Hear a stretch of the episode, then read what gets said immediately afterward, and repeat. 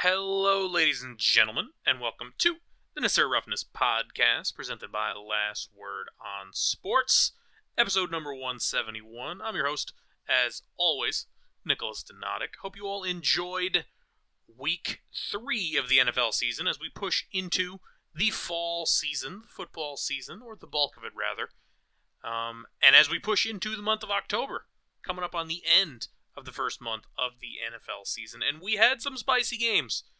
We'll get to the upsets in a second here. We'll touch on the legendary beatdown that the Miami Dolphins slapped on the Sean Payton-led Denver Broncos. But you know how it goes around here. We're going to keep it structured. We'll go straight in to my standout seven. And let's start right where we were just talking, right? Number one, bigger story. Let's talk some upsets.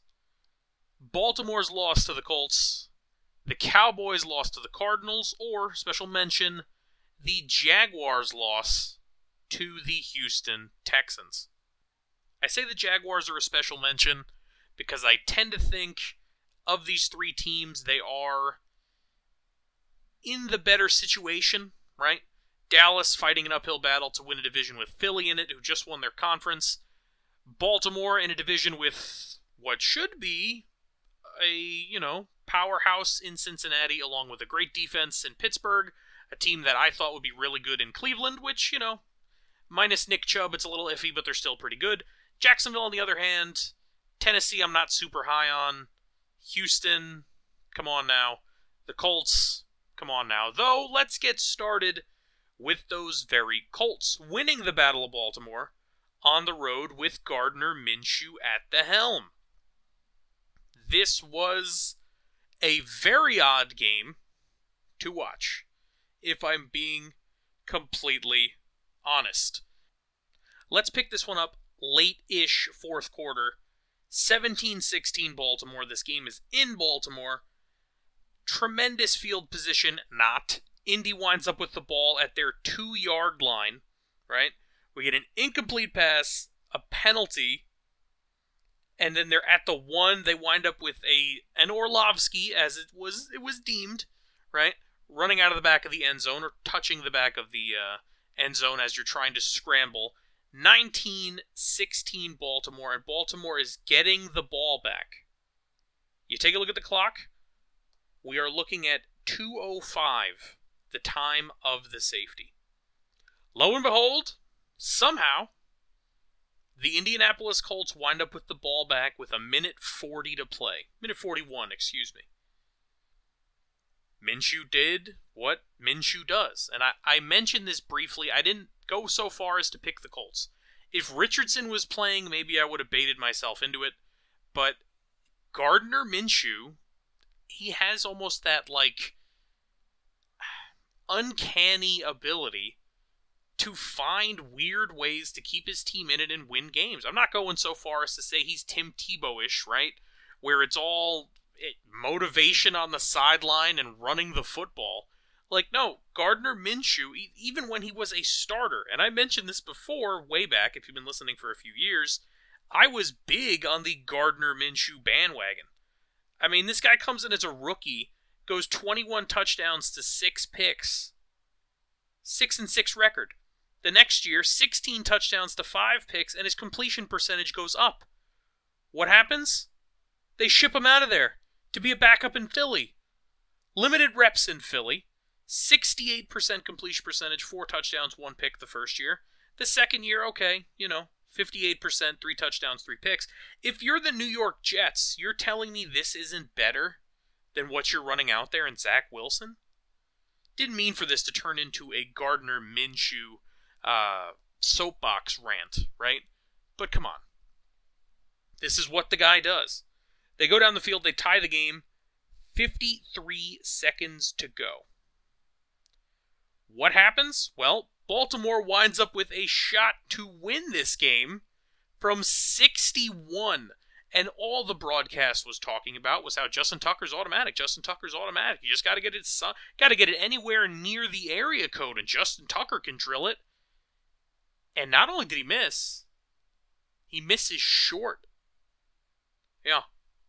Weird sequence with 18 seconds left in this game where Lamar Jackson gets sacked, but then he was throwing the ball away, and then they review it, and then was it grounding if he would have thrown the ball away? It was weird. Didn't matter. Okay. By the way, they kick this field goal and miss. There's still time on the clock. The Colts go out there and run the ball and take it to OT. Not giving it to Minshew. Interesting. Not like Gardner Minshew is this elite quarterback. I'm not going to tell you he's going to go out there, get traded to... Yeah, let's go with the Jets. You know what I mean? Keep it consistent. I'm not going to tell you he's going to get traded there and instantly they're going to be a title contender. They're going to beat the Bills handedly. But the guy's a competent NFL quarterback and he's stuck on the pinery. Like, come on, man. Yeah, the Baltimore offense in big moments in this game, late fourth quarter and in overtime, was just not great. Not great at all. You want to complain about the missed pass interference and they turn the ball over? Yeah, go for it. It happens. Cry me a river. It happens. Wow. And then Matt Gay wins it from 50. This was a huge loss, in my opinion. And not only because the Baltimore Ravens went out there against a team that's quite honestly not super impressive in the Indianapolis Colts. I think they were decent the first two games. They had some pluck to them, some fight to them. I liked what I saw from Anthony Richardson and some of the players on this team, but are they good enough to be beating a Baltimore Ravens team that should have walked into this game thinking, we just beat the Bengals. We are going to run this division. We did it. We know we're just every bit as good as the Bengals. Everybody's on them. All right, well, let's go out there and prove a point. And then let's go out there and lay an egg the next week. I know the Ravens offense is never going to be a tremendous passing attack. But when you're going out there and you're putting up a $180 on the ground and you're losing the game because you're not scoring, I don't know. Maybe this is just me. It just doesn't mix. It just doesn't gel with me, right? You're paying Lamar Jackson through the nose. He runs for 100 yards and 2 touchdowns, which is not bad. He throws for 202, and, you know, it is what it is. I don't think the defense played particularly poorly for the Indianapolis Colts. They give up 100 yards on the ground to Zach Moss. That realistically shouldn't happen, but big old Quentin Nelson and some of the guys they have on that line anchoring it, holding it down. 9 catches for 77 for Michael Pittman. 8 catches for 57 for Josh Downs. I would say this game should be looked at, if you're in the Baltimore locker room or a Baltimore fan, as it's an aberration. Let's move on. Flush it and move on. It happens. Not every team's going to go 14-3, and the only losses are going to be to division rivals that are heated or teams that are close to you. Sometimes you're going to lose to a bad team. Is Indy bad? I don't know if I'd go that far. But I tell you what, when they were on that football field this past weekend, these teams looked pretty even, and that's concerning if you are a Baltimore Raven fan. One of the other losses we're talking about here, speaking of concerning, the Dallas Cowboys laying a big old egg in Glendale, Arizona. Tony Pollard goes for a $120 on the ground. Another game, hey, $120 on the ground. Yeah. CeeDee Lamb, 53 yards, underperforming a little, but 53 yards, can't really scoff at it. It's a decent game. 90 yards out of Michael Gallup. Dak throws a pick in this one, and what it comes down to is, the Cardinals got the lead, and they just played keep away. They did not let Dallas back in this game. You want to talk about a team in Dallas, oh, they stomped the Giants and they beat the Jets. Okay, tremendous. The Jets didn't have their QB, and the Giants played the worst game they'll play all year. Probably the worst game they've played in about I would say a decade, but I'd have to look back through the records for that one. Josh Dobbs goes out there against the Micah Parsons-led pass rush, right? Defensive Player of the Year, MVP, talking comps with Lawrence Taylor. Josh Dobbs goes 17 of 21. Runs for 55 on 6 carries, throws for a $189 and a touchdown. Not crazy numbers in terms of the passing yards, but the efficiency. Against the Dallas defense, maybe they're going to miss Trayvon Diggs. Maybe they're going to be more vulnerable, right? You'd assume they will. They're going to be more vulnerable. You look at the carries for the Cardinals running backs here. James Conner, 14 carries for 98 yards. And then you go to Rondale Moore, on reverses and little gadget plays, 3 carries for 54. In total, you're talking 200 yards on the ground, just under 200 yards through the air. That's damn near the same numbers we were just talking about with the Ravens against the Colts. This is an Arizona Cardinal team that wasn't selling the jersey of their starting quarterback in the team store at the stadium while he was playing. Against the Cowboy team, oh, by the way, the people were saying they look like the best team in football. Yeah. There's falling in love with a team after a big performance. Like, I have to pick later in this show. Here's the perfect example for you. When we get into the pick 'em portion, I'm going to have to pick Miami-Buffalo. That's coming up. I'm going to have to pick that game after watching the Miami Dolphins score 832 points. It's going to be hard to not think, wow, they are clicking on every possible cylinder. We'll see how it comes out later in the show. This Cardinals team, right, Cowboys were clicking. Cardinals through 2 games, oh, they're doing what they're supposed to do. I mentioned that last week. You're playing it close, and then you lose. You give the fan a little hope, you keep them entertained, you keep them in the seats, and then when it matters, since you're tanking, you're trying to get Caleb Williams. I was thinking of Cardale Jones way back when. You're trying to get Caleb Williams, you need to lose games. Okay, cool. Then they go out there and they do this to the Dallas Cowboys. And this game wasn't close for long stretches of this game. 28-16. At least Baltimore took it to OT. Baltimore had the lead late and gave it up. Arizona did not let that even come into question. We're talking 21-10 at halftime. It got to 21-13 in the third. That's about it. Cardinals defense did the job. Speaking of your defense doing the job, and special teams, rather, the Houston Texans, 37-17 on their reigning division champion, division winners, home field. You see in this one, Brandon McManus goes 1 for 3, right? If memory serves, and I'll take a peek at the notes I took down in this one, 7-0 Houston early, after a missed Jacksonville field goal. Okay. Then Jacksonville has a field goal blocked. Okay. Jacksonville's driving before halftime, down 14. They fumble. Okay. This is a nightmare game for the Jaguars. That being said, this game was 17-10 Houston in the third quarter. Okay. They kick it off. It's botched utterly by the up man. Right? I believe it was a fullback or a tight end, Andrew Beck. And it's just, the ball's on the ground, what's going on? And he runs it back, because of course he does. Okay, this one spiraled out of control. This is, I don't know how many of you are, I don't know the age demographic of our crowd here, if I'm being blunt with you, I don't have that data in front of me. I don't have that data, period. If you've ever played Madden football, the video game, and you've ever put it on all Madden, what this looked like was, when the game is decided, it's time for the computer to start winning on some plays. Like, oh, okay, oh, my guys got pancaked on that run play, all right. Well, we're going to have to stack the box. Oh, they called a deep shot, okay, cool. And then they kick it off. Oh, I just fumbled the kickoff, okay. I guess it's going to go that way. That's the way it was. I mentioned the Giants played their worst game of the year. It would shock me if Jacksonville plays a worse game than this. And people are heaping praise on the Texans, and honestly, they should. It wasn't all miscues. You have to force that fumble on Jamal Agnew. You have to go block that field goal. If it was just missed kicks, or it was a bad snap, and it was, who knows, you have a guy in Tank Dell go for $145 and a touchdown. C.J. Stroud, 20 of 30, 280, and 2 touchdowns. Pretty impressive, I would say. Through his first 3 games. Here's the stats for you. 64.5% completion percentage. Impressive for a rookie. Impressive, period. 4 touchdowns, no interceptions on 121 attempts. Will he throw an interception this week because I just mentioned that number? Probably.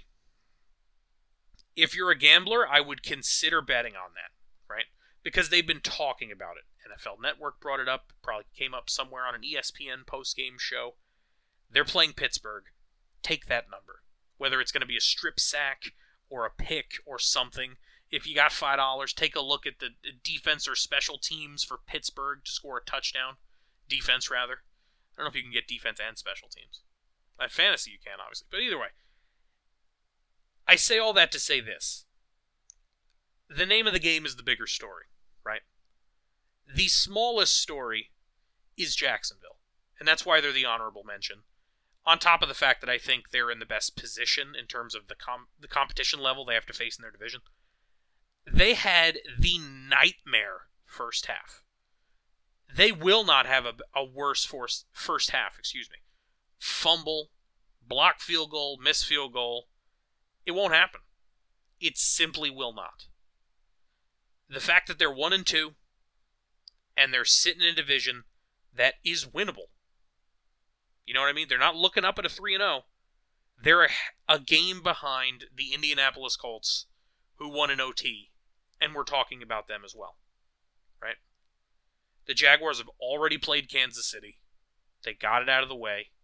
They're going to London. Maybe they'll bounce back there. We'll talk picks later. But, man, they've got to be the smallest story. Now, in the middle, so who's going to be the bigger story here? Dallas or Baltimore? The reason I'm going with Baltimore comes down to my expectations for these teams. I did not buy the Dallas hype. I think Dallas is a good team. I did not buy the Dallas Cowboys are all of a sudden going to be the best team in football. I'll believe it when I see it. I didn't see it. They beat the Giants and the Jets. Who cares? Born and raised New Yorker, it's not that hard to beat our teams. It's really not. Especially back-to-back. Especially when Aaron Rodgers is not playing. I don't know if the Jets would have won that game with Rodgers, but they certainly weren't going to with Zach Wilson.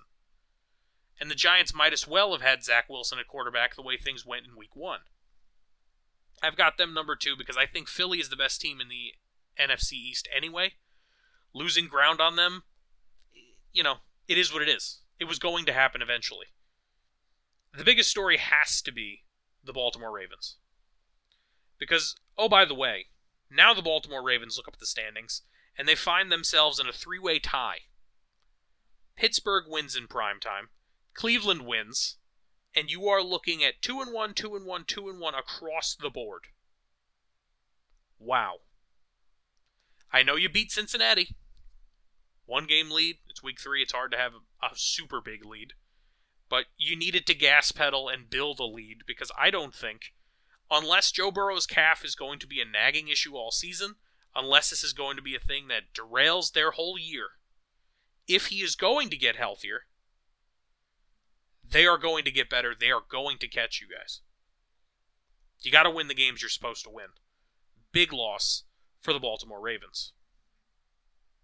Next, bigger story. Let's get positive with it. Bigger story, the Detroit Lions taking down the Atlanta Falcons. And, oh, by the way, taking down the Green Bay Packers. But we'll talk primetime in a sec. Or the LA Chargers taking down the Minnesota Vikings. The reason I say we'll talk Packers in a sec is because I view these two matchups similarly. The Falcons were just barely on the outside looking in because of a weak division last year. They came out to a 2-0 start this year. Some momentum. They were clicking. Detroit, on the other hand, lost their momentum after their Week 1 win. They were on the outside looking in as well. The other matchup, the LA Chargers and the Vikings, both entering at 0-2. Good offenses, teams that are supposed to do something this year. We'll talk Chargers and how this game ended in a second. You'd have to make the argument at the front of this, right? That it's the Chargers because teams that go 0-3 usually don't make the playoffs. Right? Just the way it is. However, you look at the standings this year, we don't really have a lot of teams sitting at 3-0. Oddly enough, we seem to have, I guess you'd say, a lot of parity right now. Niners at 3-0, Philly at 3-0, Dolphins at 3-0. That's it. That's odd. Going into Week 4, I find that odd. Considering thinking way back, decade plus ago, it was, who's going to go almost undefeated this year? Ooh, New Orleans is 12-0. Ooh, the Colts are 11-0 again. Oh, they get to face Brady. Oh, the Colts are 9-1 and Brady's 11-0. Like, it just happened. This year, Parity got there fast. Anyway, let's talk Detroit. The Detroit Lions in this game, it's not a must-win, right? But it's a gettable division. Minnesota's doing poorly right now in terms of the win-loss record. You need to start stacking wins. The Bears are not looking good. The Packers, who knows, and obviously they go out and punk them. We'll get there in a sec, like I said. 22 of 33, 243, a touchdown and a pick. Jahmyr Gibbs, 17 for 80 on the ground. No Montgomery in this one. He comes back for the Thursday night game. They look great. I am moderately concerned, if you're a Detroit fan and you want this team to contend, about some depth at the receiver position, or in the passing game, I should say. I think Amon-Ra St. Brown is tremendous. Truly. 9 catches for a $102 in this one. Sam Laporta's looked pretty good. Young tight end. I think you might need another guy. Does that mean going out and trading for somebody at the deadline, or does that mean you're just a little early in the window? Realistically, that's up to where they are as the trade deadline approaches. I think, considering you have a veteran quarterback, it would be an odd stance to take to say we're early in the window, right? You'd want to go out there and take a shot. You say that when you look at a team like Atlanta, who they played in this game, by the way, who dropped 6 points, 3 points in either half. Desmond Ridder, 201 yards passing, 21 of 38. And then you have Bijan Robinson, 10 carries for 33. The Lions' defense looked pretty good in this game, right? Obviously. You have Kyle Pitts, young tight end, Drake London, young receiver, Bijan Robinson, young running back, Desmond Ridder. Is he even our guy? Oh, by the way, young QB. It makes sense to me for them to say, we're early in our window. We don't need to do it right now. We don't need to gamble on anything. I get it. Detroit, I'd say look out for them at the deadline to make a move. Either way, we're talking bigger win. This is a big win to me because I view them... They're in the similar class. Right? There's the elite in the NFC, who I would say is San Francisco and Philly. And then there's everybody else, right? You're all competing. Detroit can be a division winner. Like I said, you're looking at Minnesota sitting at 0-2, going to 0-3 on this day. You can take this division. Rodgers is gone. The boogeyman is gone. The light's on in the closet. There's nothing in there. Go out there and get a win, and they did, and it was a big one. Dominant win. It wasn't 45-10. It was 20-6, but it was dominant. 13-3 at halftime, 13-3 start in the fourth quarter. Dominant win. Now let's talk Chargers-Vikings. And if you've been listening since last year, you know I'm not really the biggest fan of the head coach of the LA Chargers, right? I don't think anyone's really a big Brandon Staley guy out there.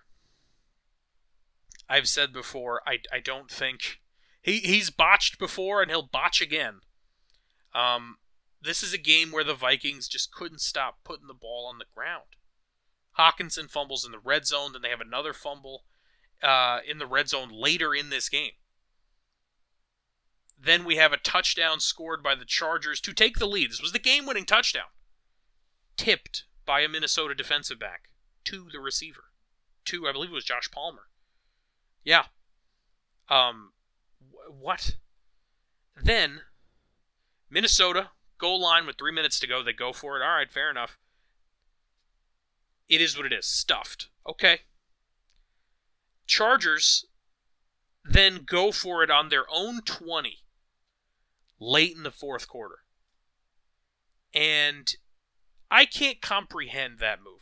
And I'm sick and tired. Look, I'm not going to tell you I'm a data scientist. I'm not going to tell you I'm a mathematician. I tend to think of myself as someone that has an above-average understanding of basic mathematics. I'm not going to tell you that I can understand the Amazon services that are at play here when they say they're generating the win probability. I also find it fascinating that I can't seem to find anywhere where they explain explicitly what's going on. Is it proprietary? Are you throwing darts at a board and saying, yeah, the Chargers got they got the ball and 72.2% chance to win? Is it compared against past precedent? Are you running AI-powered simulations of how the game's going to go? Because there's an infinite, and I mean that in the literal sense, an infinite amount of possibilities for the way things could break down. Let me give you an example. Fourth down at their own 20.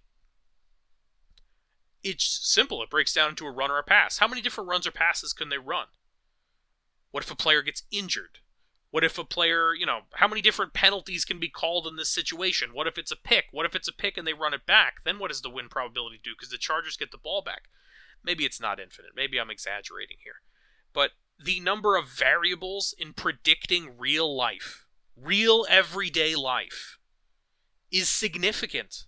It's not just an equation, right? That's why I ask, are they measuring it against past situations?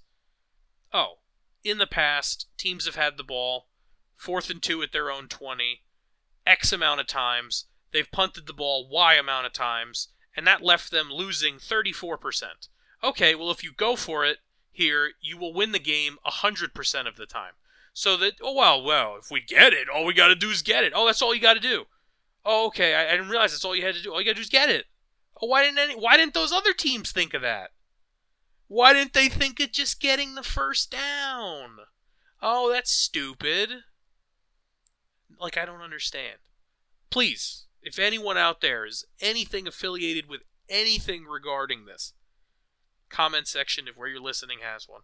Social media, all social media, @Nick Donadic, NIKDONADIC. I beg of you.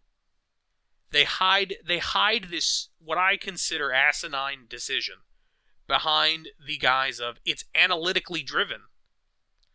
Isn't analytics supposed to be leaning on the numbers and the metrics? And what happened to basic logic? This is Belichick against the Colts at his own 35 or 40. We've seen this movie. You're not facing Peyton Manning. You can punt the ball. You just stopped them at the goal line. And then the worst thing that happens when someone makes a decision like this is for it to pay off. What happens? Minnesota gets the ball back. They run it down. They get near the goal line. There's awful clock management. Then after the game, Cousins says he couldn't hear the play call because of the crowd noise. They're at home. You're at home. You can't hear over the home crowd. Just spike the ball. There's 15 seconds left. You wasted 15 seconds already. You're not going to get 4 plays off. Just spike the ball and take a breath. Forces it into Hawkinson. It's tipped, intercepted. The Chargers win. The worst thing, I will reiterate, to come of this is the fact that the Chargers won the game. Because if you win doing this, you are going to encourage other teams to at least consider it. They might not do it. They might go, I was listening to this podcast the other week, and this guy made a decent point. He's like, hey, that's pretty dumb. And I was like, yeah, that is pretty dumb. Let's not do that. Well, thanks for listening if you're out there, Mike Tomlin and the like. But in all honesty, this is the same thing we see in other sports now, right? We see it in baseball. Oh, well, you got to take a guy out 3rd time through the batting order. You got to do this, got to do that. We saw it a few years ago, I should say. Blake Snell pitching the game of his life against the LA Dodgers. Well, we got to yank him here, The numbers say he's going to start to do worse. Let me tell you this one. And I'm mixing the sports as I am inclined to do. I know you all love it out there. You know what's statistically never going to happen when you run a guy out there? He's not going to pitch a perfect game. It's never going to happen. So if he's perfect through 7, just take him out, right? The math would say he's never going to finish the perfect game. Look at the number of pitchers that have started games in the history of baseball. Look at the number of pitchers that have made it 6 innings, 7 innings, 8 innings even, perfect. He's just not going to finish it. Why waste the innings on his arm? Right? Remember when the Indianapolis Colts, another Colts mention here in this episode, would get to 10-0, 11-0, 12-0, whatever, and they'd say, they got their loss out of the way. They didn't let the pressure mount by having an undefeated regular season. Because just nobody's ever done it before, yeah? Think of the pressure. Well, you know what Peyton Manning had never done before in those years? Won a Super Bowl. There's not enough pressure from that. There's not enough pressure. No, well, it would be the pressure of the regular season being undefeated. Oh, is that it? Oh, okay. Sure. Yeah, that makes sense to me. Well, when you put it that way, right? Okay.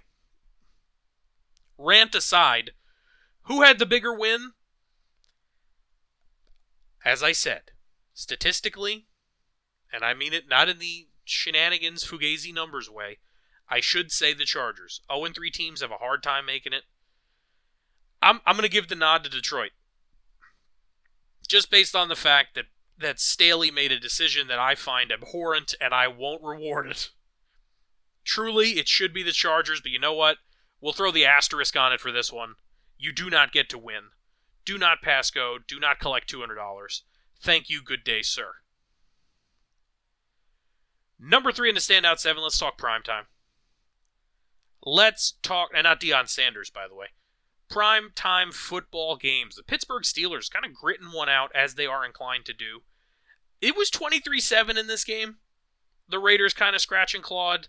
Jimmy Garoppolo throws 3 interceptions. First of all, if Jimmy Garoppolo is your quarterback and he's throwing interceptions, you're not going to win the game. I don't have to see any of the other stats. The analytics would tell me that Jimmy Garoppolo wins games for you by not turning the ball over and making smart plays. If he's throwing 3 interceptions, you are losing the game. And, oh, by the way, you might be throwing the ball too much. Big game for Devontae Adams, 13 for $170. We'll talk Raiders in a little bit. We got another segment lined up after this. Pretty good game for the Steelers, if we're being completely honest. The Raiders are a team going into the year I think a lot of people thought would be better than Pittsburgh. Pittsburgh still got the good defense. Kenny Pickett did what he had to do, 16 of 28. 235 and 2 touchdowns. George Pickens showed up. Long bomb to Calvin Austin. Good win for Pittsburgh in what is now a close-ish division for the time being. Next we got the Monday doubleheader. Come on, guys. It's Philly against Baker. Jalen Hurts didn't play very well, I'll be completely honest with you.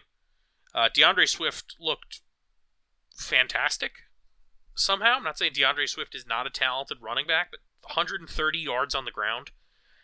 Add in 131 through the air for A.J. Brown. Add in turnovers for the Tampa Bay Buccaneers to at least counterbalance the 2 picks thrown by Hurts. Tampa Bay was an uphill battle, and there wasn't enough firepower to get that done. The other Monday night game, the Super Bowl rematch, Cincinnati winds up bringing this one home. Stafford throws 2 picks. Burrow throws 1. Burrow goes 26 of 49 for 259. Stafford 18 of 33 for 269. Neither team's offense looked very good. Neither team looked very good. Defensive struggle, let's call it. Puka Nacua putting up crazy numbers still. He had 5 catches in this one for 72. I think I said during the predictions last week that I complimented him for having crazy stats, and I was like, oh, by the way, then he'll go out and have 4 catches for 75 or something. And people will say it was a fluke. Well, I almost hit it on the nose. Either way, Jamar Chase had a great game. The Bengals walk away with a victory. It was a close one. I'm not expecting much out of the Rams this year. And that, even though the Bengals won, and you need to get one before you can get one win, before you can get to 10 wins, or, whatever, before you can get on a winning streak, I really, really don't like what I'm seeing from Cincinnati. At all. Then the Lions game. The Lions Thursday night football game in which we have the Green Bay Packers booed off the field. Booed off the field at home. Wow. At halftime. 27-3. David Montgomery goes for 3 touchdowns. Didn't play in the last game. 32 carries, $121 and 3 touchdowns. Jordan Love, I said he needed his coming out moment to really win some Packer fans over. He had it Sunday, not Thursday. Had it Sunday against the Saints, right? Against the backup QB. It is what it is. Nobody's going to remember that in 10 years. He showed him, hey, hold on. We can make some comebacks. We can make some plays with me at QB. Believe in me here, guys. Come on. Let's do this. You know what? Pretty good comeback. Like I said, backup QB on the other sideline. You're really trailing. It was not great, if I'm being honest. He needed that win. He needed to show the fans something. I'm not going to overhype it. Derek Carr gets hurt. No Alvin Kamara. Come on. Good win. 18 in the fourth quarter for Green Bay. Good win. The Packer fan will remember that for at least a handful of weeks, but evidently they didn't remember it 4 days later because they got booed off the field for losing to Detroit. There's your primetime games. That's number 3 in the standout 7. Let's go to number 4/5 here. We're talking teams in no man's land. Now, what do I mean by no man's land? Well, we've got two groups here. We're going to start with the playoff hopefuls, a couple of which we've already touched on. Playoff hopefuls with quotations and asterisks here. Let's talk about Minnesota. Right? The Minnesota Vikings right now are looking up at the Detroit Lions. Detroit at 3-1. Okay. Well, who does Minnesota have this week? Well, luckily for them, they have Carolina, who has not looked tremendous. But then the next week, they have Kansas City.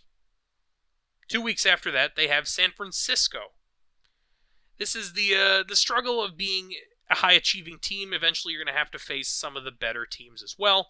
Oh, by the way, their last 4 games are in Cincinnati, home to Detroit, home to the Packers, and then they end in Detroit.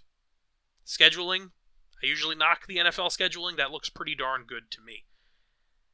Here's the thing, though. And I say they're in no man's land because they're 0-3, and I know the numbers about being 0-3 and how you don't make the postseason and yada, yada, yada. Kirk Cousins, through 3 games, has a hair under a 70% completion percentage. Stats by ESPN.com, by the way. He's averaging 350 passing yards a game. He's pacing for over 5,000 yards.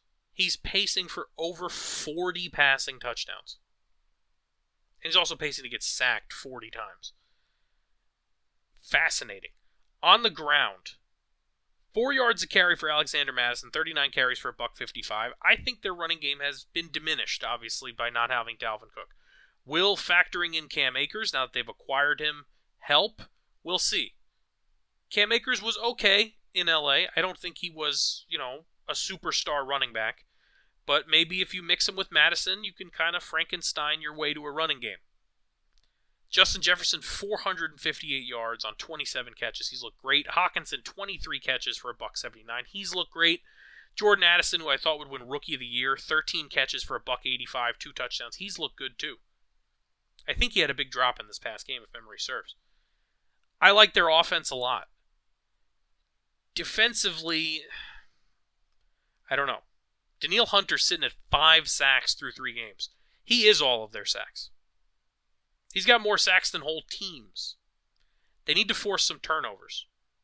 1 interception through 3 games. 1 fumble recovery through 3 games. Now, they've forced 5 fumbles, but they just haven't had the, call it luck, call it whatever it is, to hop on top of one of those. I put them as a playoff hopeful, and I put them first in this category, this segment, because I think Minnesota can still make the postseason. I do honestly think they're still not playing poorly at all. I think they're a pretty good football team. Unfortunately for them, their first 3 games, they've run into Tampa Bay, who surprised them, let's be frank, Philly, who's the best team or second best team in the NFC, depending on who you're asking, and the Chargers, who are another playoff hopeful. They still have games in here that are winnable. They've got Carolina this week. It's hard to be must-win in Week 4, but sitting at 0-3, it might be. They've got Chicago twice. They've got New Orleans, who may or may not have Derek Carr. They've got Atlanta. They've got the Broncos. They've got the Raiders. And they've got Green Bay twice, which you should, reasonably, I guess you could argue they should win. At least one, if not both. I put them here because they're in no man's land at 0-3, despite the fact they have quite a few players who are honestly performing at peak efficiency, peak value. I mean, Kirk Cousins has been playing tremendous. Justin Jefferson's playing great. Hawkinson's been good. Addison's been good. As we just mentioned on the defense, they got some guys standing out as well, like Daniil Hunter. I think this team's good. And then we start to slide down deeper into the ditch that is no man's land. Let's talk about the New Orleans Saints. Right now, the New Orleans Saints' leading rusher is Taysom Hill. That's a problem. I think Jamal Williams is a pretty good complementary back, but without Kamara there, it's been a little rough. When Kamara comes back, which I believe he'd be back this week, it should certainly help. The big issue is Derek Carr going down with a shoulder injury. I am a Jameis Winston, I would say, well, you know, maybe I would say fan, because I do find him kind of hilarious sometimes. Whether it be the eating the W thing or the, you know, the fun fact with him being like the only QB ever to have the 30-30 season. I think the 30-30 that he put up is one of the most impressive things I've ever seen, right? 30 touchdowns, 30 interceptions, 5,000 yards is what I'm referencing, by the way. I think that 2 weeks in a row mentioning Jameis. Last week I said the Jets should trade for him. Well, now they can't. Now it's going to be a little rough. Either way, without Derek Carr, I thought this Saints team would be the best team in this division, if I'm being honest. If Derek Carr is going to miss an extended period of time, it's going to be a problem. They have Olave. They have Michael Thomas, who's working his way into being what he used to be. I don't know if he'll get there, but he's working towards it. They have Rashid Shaheed, who I like. Jawan Johnson, pretty good tight end. Some pieces on defense. Pete Werner, Demario Davis, Lattimore, and Tyrann Mathieu, and, you know, Cam Jordan still around. Without the QB, it's hard. It really is. And that's why I have them in no man's land. They're 2-1. They are a playoff caliber team. They're looking like, you know, they can win this division.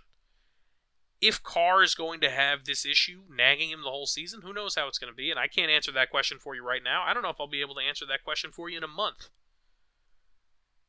They said that he was week to week with the AC injury, AC joint sprain. Does that mean he'll play this week? I doubt it. Does that mean he'll play next week? I doubt it. You kind of need your shoulder to play quarterback. Now, is it maybe they build it up a little too much? Maybe it's not as serious as we may think. We'll find out. If Derek Carr misses a significant amount of time, and I'll call that anything over 4 games, it's going to get iffy. Because their division, while it's not stacked, is not a cakewalk either. The Panthers don't look good. Fair. The Buccaneers, who they play this week, are coming in at 2-1, and their loss is to the NFC reigning champion. The Falcons are 2-1, and their loss was on the road to a team that was almost a playoff team last year. It's going to be competitive, and they need Derek Carr out there. They really do. No man's land as we sit entering week 4. Now let's take it to the West Coast to continue the trend in no man's land. We talked Monday Night Football. Let's talk about the Rams. Kyren Williams a couple weeks ago looked tremendous, right? He might still be their lead back. Puka Nacua looks pretty darn good. Tutu Atwell, shot plays, right? Tyler Higbee, pretty good tight end. Van Jefferson pitching in now and again. Aaron Donald, still Aaron Donald, you know, doing the darn thing out there. Piecing together a defense as they go, I would say. Matt Stafford looks, you know, Bengals game notwithstanding, looks much better than he did last year. The Bengals, come on. I can't jump off the bandwagon already. I was ready for that team to be a Super Bowl champion. I can't knock him for having a rough game against the Cincinnati Bengals. Though it wasn't a good one. They're in no man's land because they're in a hard division. And I think you could have made this argument 6 weeks ago, right? San Francisco is tremendous. Seattle right now is better than them. And Arizona has been surprisingly competitive. This is going to be a hard year for them. And with the way they've constructed this team, in terms of the payroll and trading draft picks and things like that, where are they going to go if they don't win? And if they do win, is it going to be even worse? Because then they'll have to buy in to keep this going. I don't know. We had the conversation after the Rams won the Super Bowl about Matthew Stafford launching himself into the Hall of Fame conversation. And I stand by what I said then, and I think, honestly, it was still pretty accurate. I said if he stays healthy with the numbers he's putting up, he will be a Hall of Famer. Well, he wasn't healthy last year, and we'll see how it goes this year. That being said, there were people saying, well, maybe they should trade him to the Jets. And I get where they're coming from. Salary cap be damned, mind you, the people that were suggesting something like that. But either way, they're in no man's land just by happenstance.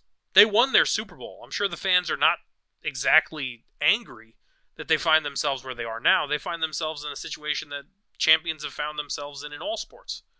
We won. We kept some of the guys. What do we do now?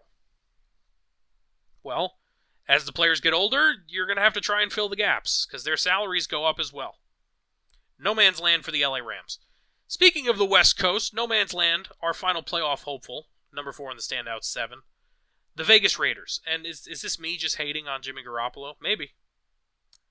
Maybe it is. Maybe it is. Through 3 games, Jimmy Garoppolo has 6 interceptions. 3 games. Josh Jacobs is averaging 2.4 yards a carry. Devontae Adams looks good. Jacoby Myers doing his thing out there, right? Trying to pitch in to match the production they lost from Darren Waller.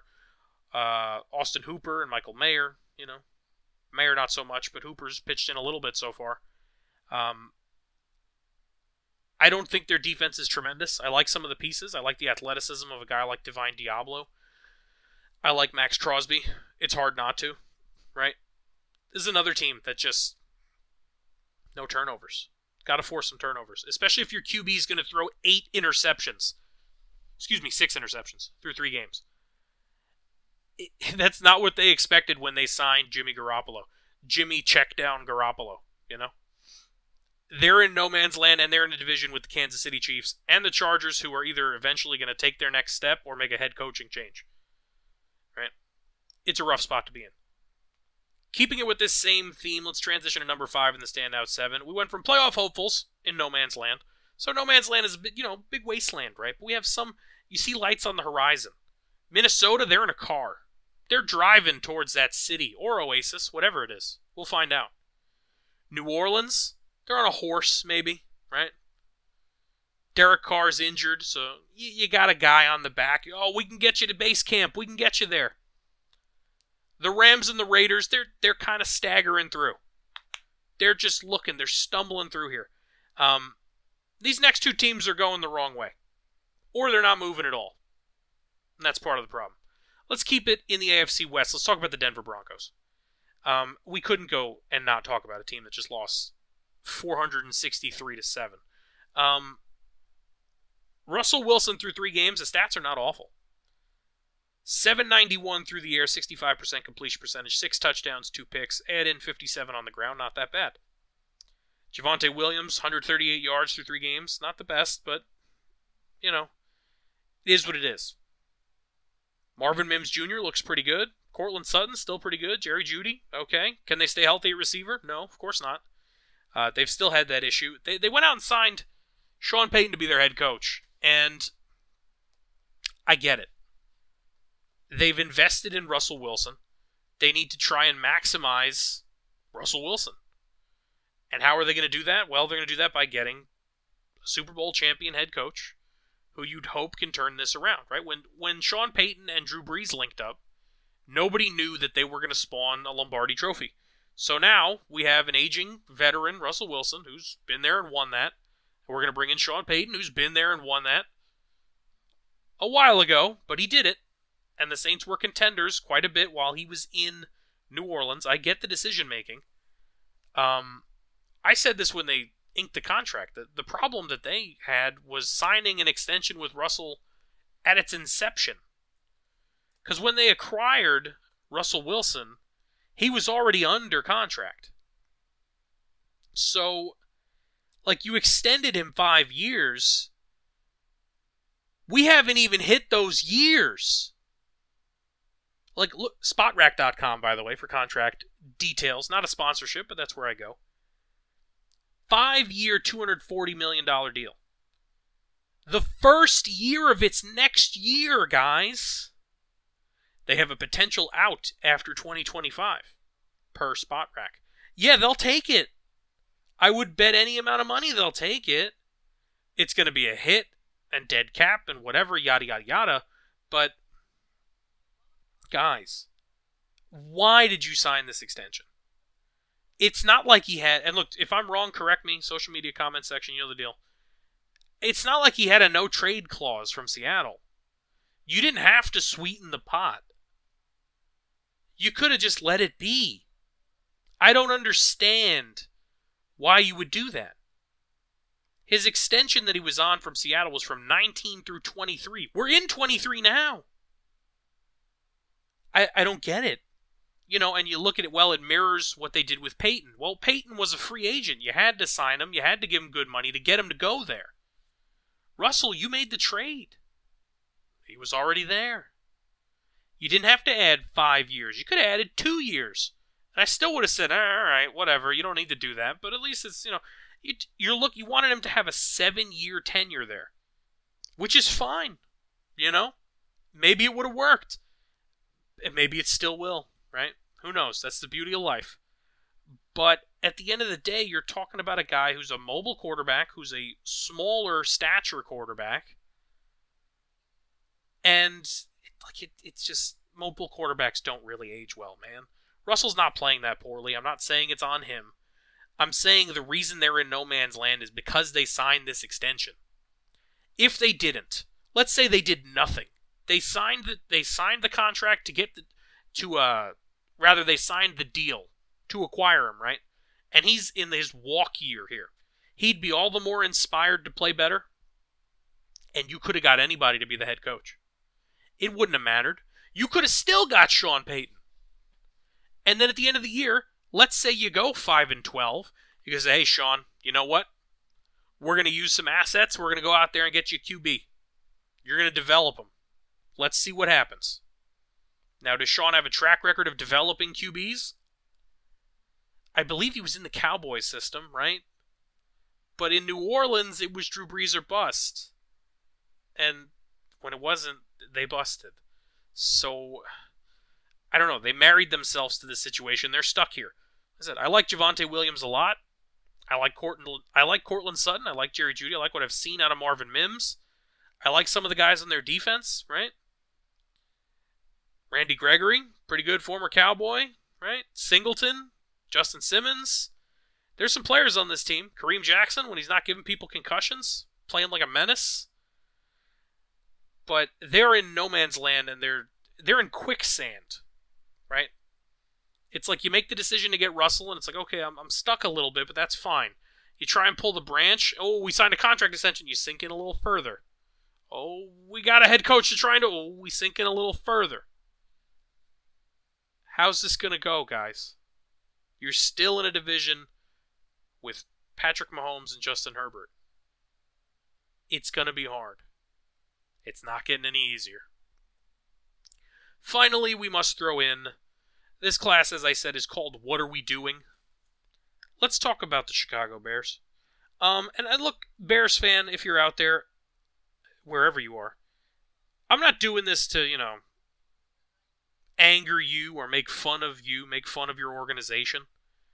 Rather, I just think it's perplexing what's going on there. There was an interview I saw today, reposted via Catch the Blitz on Instagram, by the way. Chase Claypool was asked if the Bears were using him properly on offense.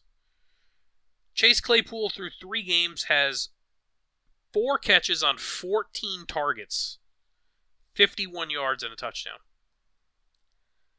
Chase Claypool's answer was explicitly no.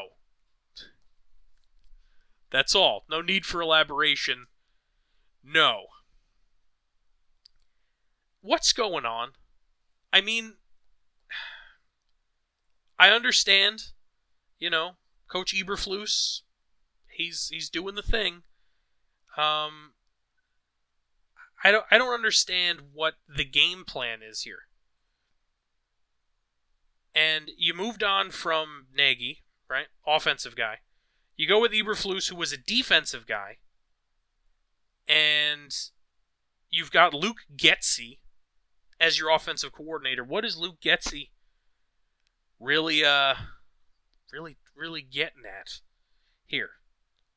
I think, you know, if you look back here, if we could make a swap, Sean Payton, if he was in, maybe he wasn't interested in coaching Justin Fields, maybe he wasn't interested in a rebuild, and he thought Denver was ready to win. It would almost make sense for Sean Payton to have moved to Chicago with a QB who needs that development, who needs that ready-made. We can, you know, I'm an offensive guru. I know what I'm doing. Matt Nagy went back to work for Kansas City in the offensive room. The offense in Chicago, you know, was meh under him. So I get why they went to the other side of the ball. Usually if you have an offensive coach and you're firing him, you go for a defensive coach. It changes it up, yada, yada, yada. Through 3 games, Justin Fields has 526 passing yards, 4 interceptions, 58% completion percentage. They showed a graphic during the Chiefs-Bears game comparing how long Patrick Mahomes and Justin Fields hold the ball in the pocket. And they said, it's similar. The difference is Mahomes' completion percentage was significantly higher, and the amount that he succumbed to sacks was still lower, even though he's not as agile. The measurables are there for Justin Fields. The arm, the athleticism, the whole thing with talking about playing robotic, all jokes aside, was bizarre. I don't know what's going on there. I mean, the guy has the build, in terms of the frame and, like I said, the talents to go be like a Cam Newton sort of quarterback. But Cam was so much more developed as a passer. And even when he had to be essentially a lead running back, they were doing the job. This Bears team is going nowhere fast. I don't know if Justin Fields is going to be the starting quarterback of this team next year. I don't know if he's going to be the starting quarterback of this team by December. Do you pull the plug on him to pull the plug on him? I don't know. Maybe that's harsh. You let him go out there and they go 5-12, maybe, and whatever happens, happens. And then if you want to make a trade or you want to do this and that in the offseason, you do what you got to do. But I don't know, guys. I really don't know. Like, you want to get real spicy with it? Call the Jets. Call the Jets and ask them if they want Justin Fields. Say, you know what, throw me a relatively high draft pick and let me, I don't even really want Zach Wilson, but run him out there and let him lose, whatever. They could use him, yeah. Run me a high draft pick, and if you make the playoffs, I get an even better pick. I don't think it's time to pull the plug, but with the way this team looks on a week-in, week-out basis, I said, maybe it's an overreaction. It's early in the season. I usually try not to do that, but nobody's perfect. Man, what is going on with the Chicago Bears? That's why they are the other entrant in the what are we doing no man's land. That's not to say there aren't other teams that could arguably fit in here, right? You could make the argument the Giants are in no man's land, bottom of their division, 1-2. You could make the argument, let's see. Well, no. In the NFC, I think that might be it. The Jets had injuries. New England, you could make the argument, what are we doing? We're going nowhere fast. Fair enough. That's probably it. I'm confident in that. Tennessee, but that's a winnable division. Would it shock you if they somehow found a way to win it? I'd be a little surprised, but I don't know about shocked. Either way, those are our no man's land squadrons. Maybe we'll check in on it. Usually I try to save stuff like this for the quarters, right? Week 5. The midway point of the season. But now the season's 18 weeks. All the numbers are all funky. We'll do this whenever we feel like it. And we felt like doing it this week. Number 6 in the standouts is going to be a quick one. And it's just the NFL and NFLPA modifying their gambling policies. I think this is interesting. There will now be, this is per Adam Schefter, by the way, increased discipline for gambling on NFL games. A violation is 1 year. 2 if you bet on your own team. Game fixing is an instant banishment, as it should be, obviously. Here's an interesting one and why I bring it up. Betting on non-NFL sports from the workplace will now lead to this violation. First violation, 2-game suspension. Second, 6-game. Third, 1 year at least. And those are non-NFL sports. This is a guy sitting in the locker room betting on a baseball game at 3 p.m. on a Wednesday, and you can get suspended. Now, this is where I think they've gone too far. I have no problem with suspensions for betting on football if you are a football player, right? No problem whatsoever. I encourage the policy that they've set where you are banished if you bet on your team. I completely understand that. And not to mention, the sports books should probably applaud that, right? because you can really get into some point shaving and some dangerous things here.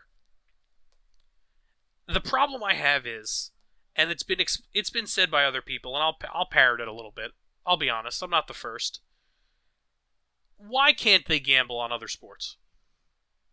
Because it's in the workplace. Sitting in the locker room on a Thursday, sitting in the cold tub on a Monday, and you just so happen to want to bet on a basketball game going on 400 miles from you. Why? Why can't they?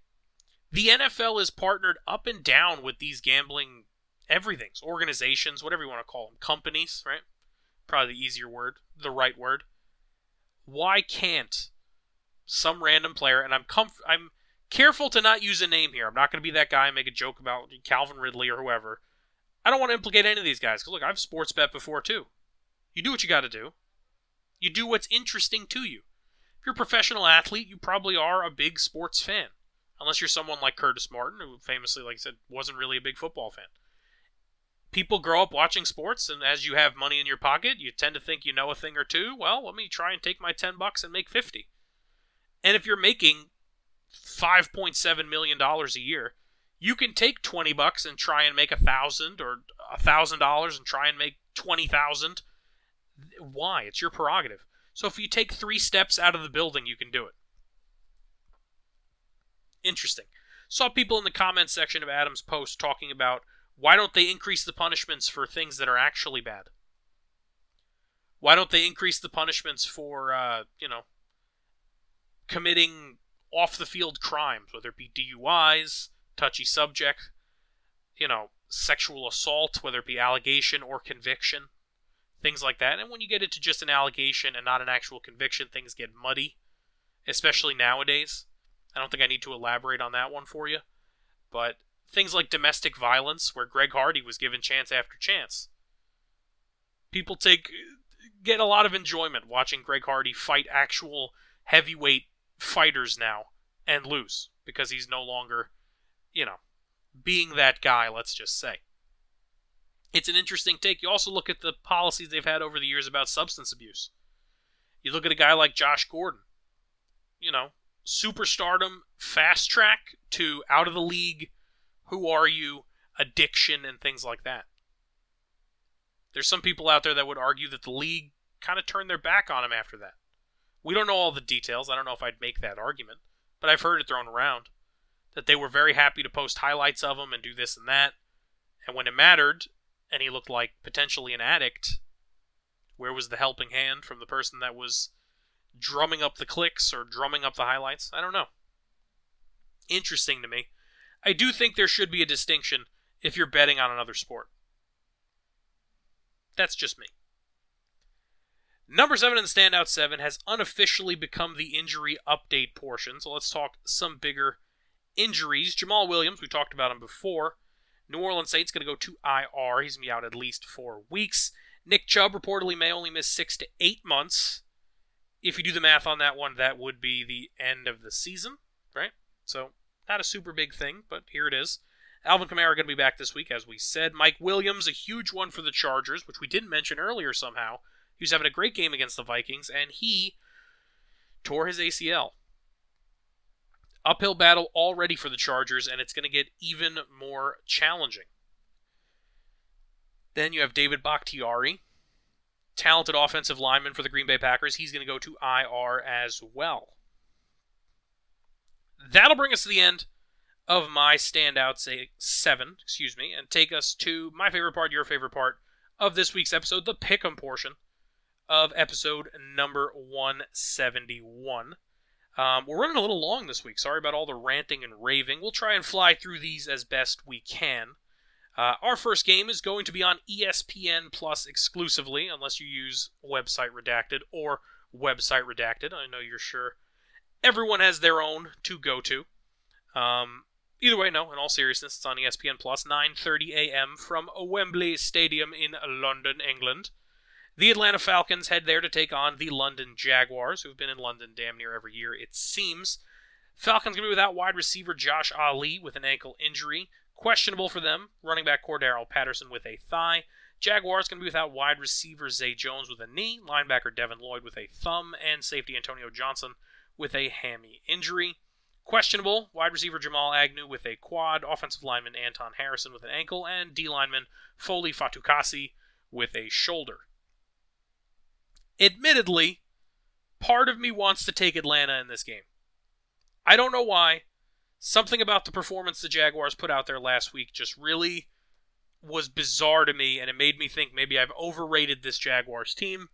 That being said, this is kind of their second home. I think they will get a bump from being out there in front of their fake home crowd. So you know what? Give me the Jaguars to win this one in London, England. Now into the 1 o'clock slate, the early slate for those of us who don't wake up early to watch NFL football on our weekends.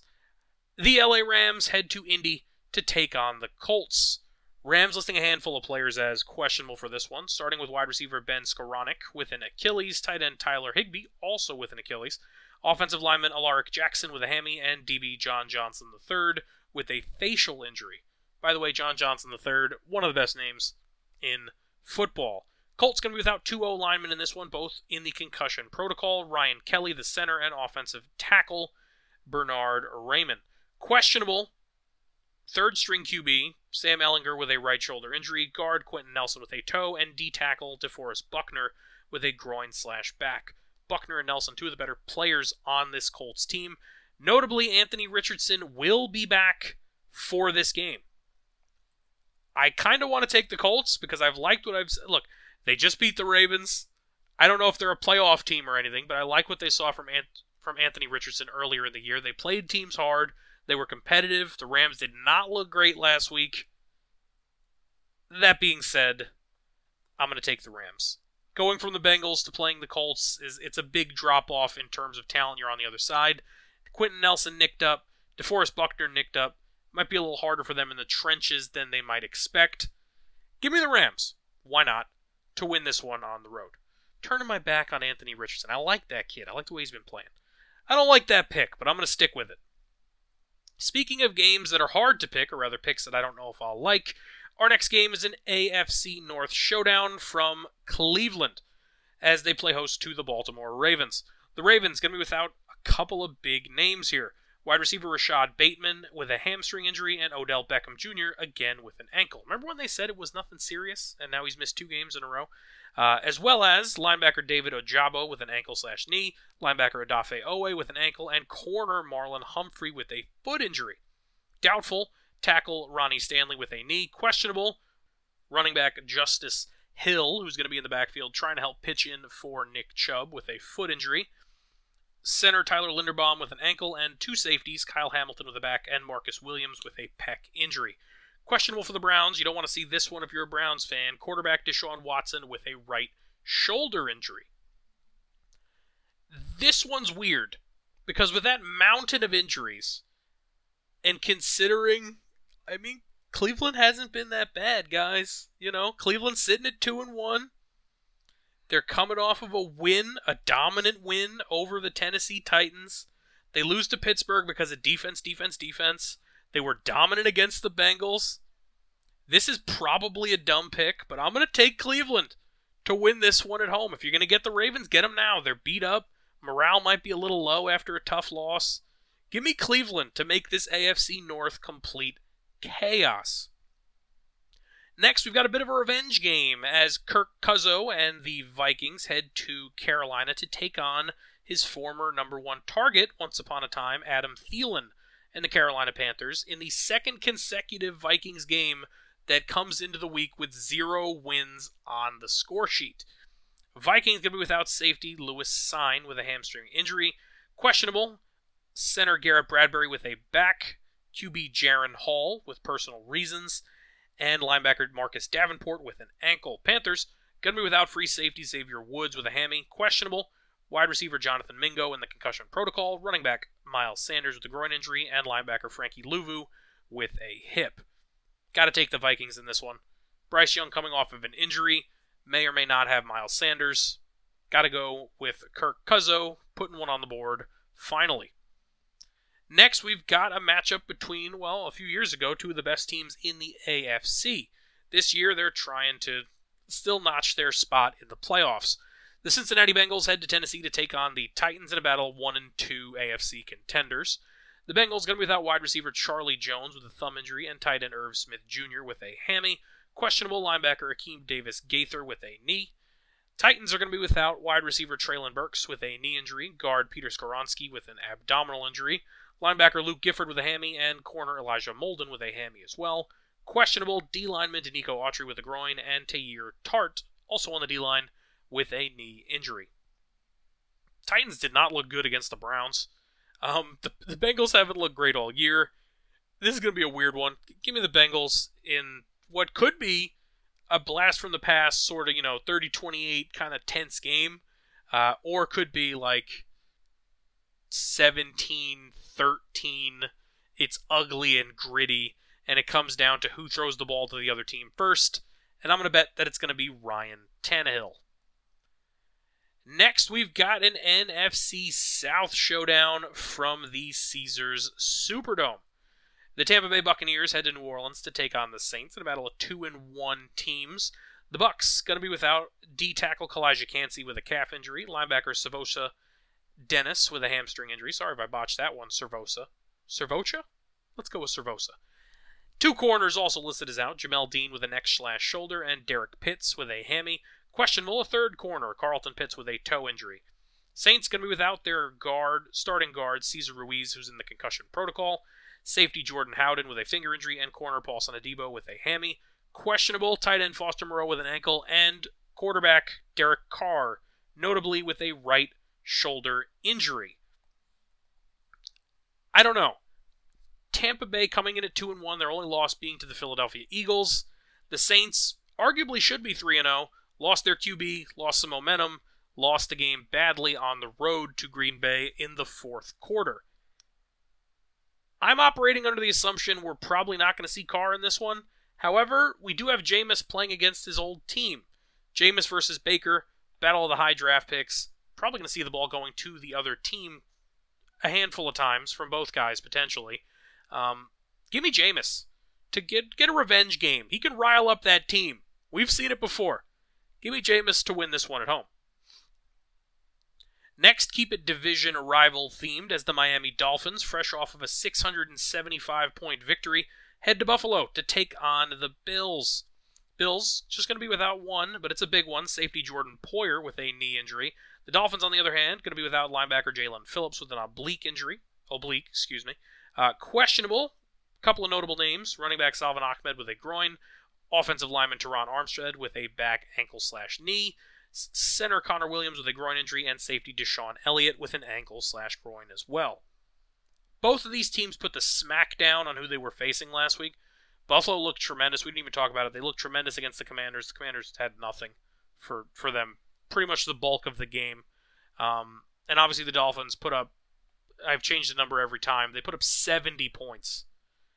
Their backup running back ran for 200 yards. That doesn't even make sense. How's that possible? Mike White came in and started dropping bombs. Oh my goodness. Will it last? I don't know. However, the Dolphins and the Bills played some close games last year, and considering the high that Miami is riding right now, I'm actually going to take the Miami Dolphins to go on the road and win this one. Am I going to regret it? Possibly. I think Buffalo's really good. However, Miami's offense is clicking like an offense we haven't even seen. 70 points? Come on. I got to take the bait.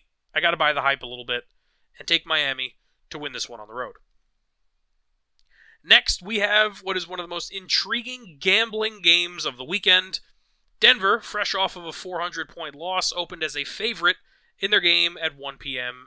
at Chicago to take on the Bears. Broncos, going to be without D-lineman Mike Purcell with a rib injury, linebacker Frank Clark with a hip, and linebacker Josie Jewell with a hip as well. Questionable, safety Justin Simmons with a hip as well. The Bears, going to be without three DBs, Jalen Johnson with a hammy, Eddie Jackson with a foot, and Josh Blackwell with a hammy. Also, questionable running back Travis Homer with an ankle. I know I made fun of the Broncos for losing by $1 million. I know I made fun of their idea to just re-sign Russell Wilson and then without even him having played a game, give him an extension, and then go get Sean Payton out of retirement. Yeah, you know what? That being said, I'm still going to take the Broncos to win this game. They still scored points against Miami, which is something, I guess, right? The Bears have looked so bad. So bad. They're both in no man's land. They're both in a hopeless, what are we doing situation. That being said, I've still got the Broncos winning on the road. Division theme continues as we head to Lincoln Financial, where the Washington Commanders, fresh off of a blowout loss, will take on the Eagles, fresh off of a primetime win. Commanders going to be without running back Chris Rodriguez Jr., who has an illness, questionable safety Percy Butler with a foot injury. Eagles going to be without two, wide receiver Quez Watkins with a hammy, and safety Sidney Brown with a hammy. Also questionable, another safety, Justin Evans with a neck injury.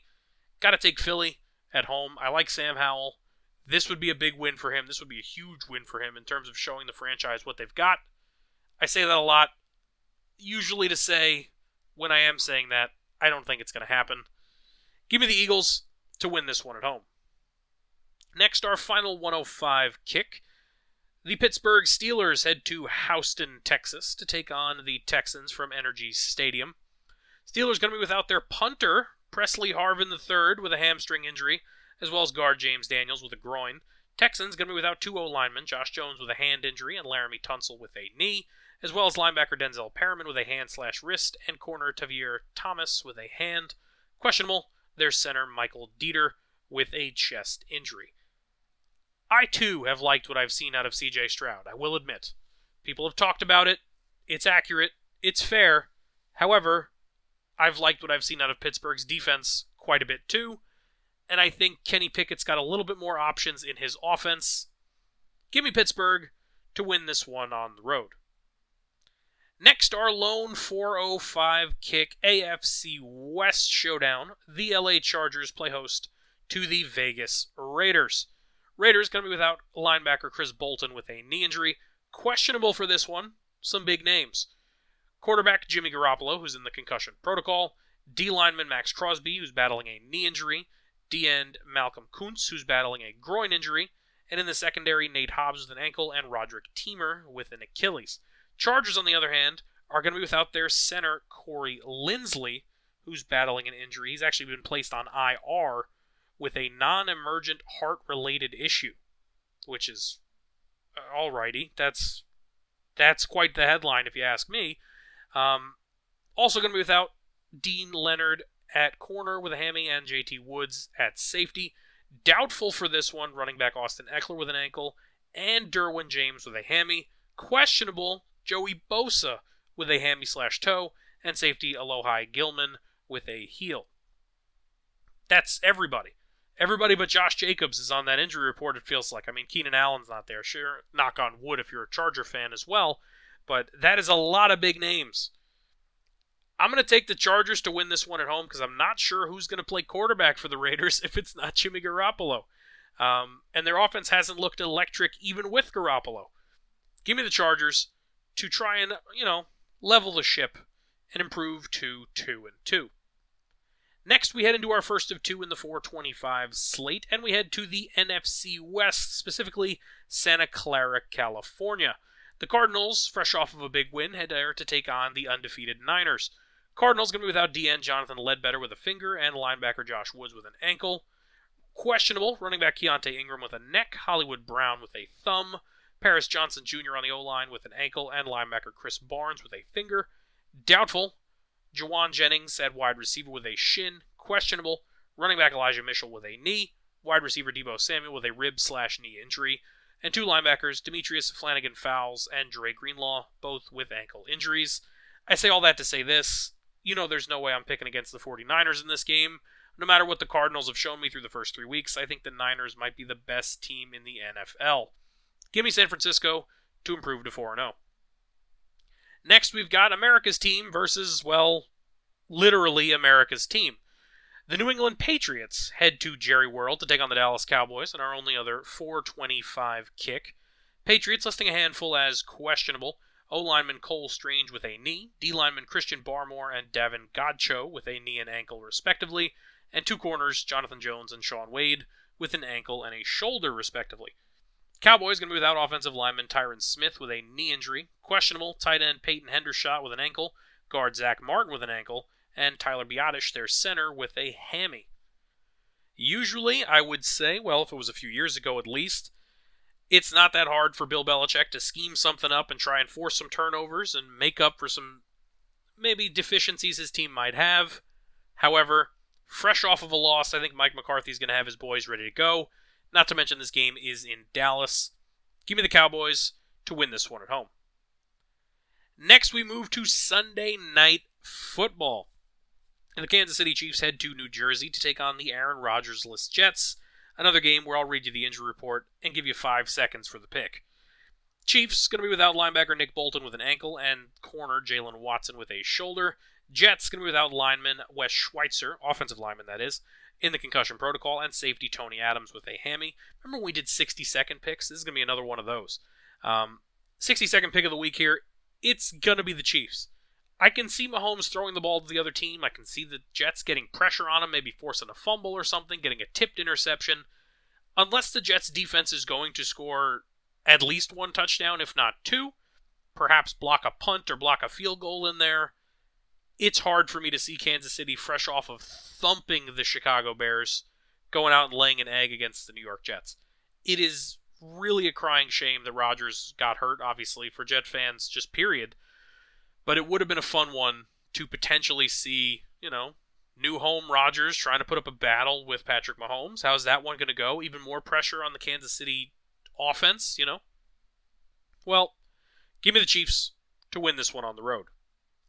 Monday Night Football, keeping it New York themed, and yes, they have been in primetime quite a bit. You don't have to complain to me. I was a New Yorker. I can complain with you. The New York Football Giants are going to play host to fellow surprising playoff team from last year, the Seattle Seahawks. Seahawks coming in at 2-1, Giants at 1-2. I'm going to take the Giants, and the reason I'm going to take the Giants is the New York Giants are in the midst of a rough patch in their schedule, right? They're sitting at 1-2. If they lose this game, they will go to 1-3. Then they have Miami and Buffalo back-to-back. It's not hard for most people to see them losing both of those games. If they lose here, they will be staring at 1-5. Oh, by the way, they haven't played the Eagles yet. Oh, by the way, they have another one with Dallas. Oh, by the way, it's no guarantee that they beat the Commanders. And they have the Rams, Packers, and Saints, who are going to be trying to sniff their way in to NFC playoff spots. They need to win this game. I said before it's hard to have a must-win in Week 4, and I gave one to the Vikings. You could make the argument this could be a must-win for the Giants. If they lose this game, they're going to have to beat either Miami in Miami or Buffalo in Buffalo. And I, as I sit and breathe right now, cannot see that happening. Therefore, in the former House of Horrors of Geno Smith as a not-so-good Jets quarterback, the Giants need to go out there and win. And for that reason, since they play for this Brian Daboll, they play for their coach. You know what? Except when they play the Cowboys in Week 1, I guess. I'm going to take the Giants. Is it a homer pick? Probably. Is it wishful thinking? Perhaps. Either way, give me the Giants to beat Seattle at home. And next, you can't get off that quick. We got to pick Thursday Night Football. We've got the Chicago Bears, oh boy, oh joy, heading to Washington, D.C. to take on the Commanders. I'm taking the Commanders. I'd be shocked if the Commanders didn't open as like a 7-point favorite in this game. I could see Chicago winning this game, to be frank. The Commanders they have talent, but, I mean, they laid a massive goose egg against Buffalo. Maybe they could steal some stuff schematically that they saw there. Maybe they can exploit Justin Fields' athleticism like they haven't been able to do through the first 3 games, probably 4 games. Give me the Commanders to win this one at home. And we've got another London game next week, by the way, just teasing it for you. Jacksonville is going to be playing as the road team versus the Buffalo Bills. Go figure. I believe that's a London game. It's a Europe game, I'll say tentatively. I'm not certain if it's Wembley Stadium or where. Either way, what I am certain of is that it's the end of the pick'em portion of this week's episode, and that'll bring us to the end of episode number 171 of the Necessary Roughness podcast, presented by Last Word on Sports. Thank you for joining us. It's a little bit of a supersized episode here this week as we push towards the 90-minute mark. Thanks for joining us. Thanks for sticking around. If it's your first episode or somehow your 171st, thank you from the bottom of my heart. Join us again next weekend. We'll break down all the Week 4 action, and we'll dive into some Week 5 predictions, and who knows, maybe we'll have some more spicy headlines that I can rant about as we get there. As always, I'm your host, Nicholas Donadic, signing off.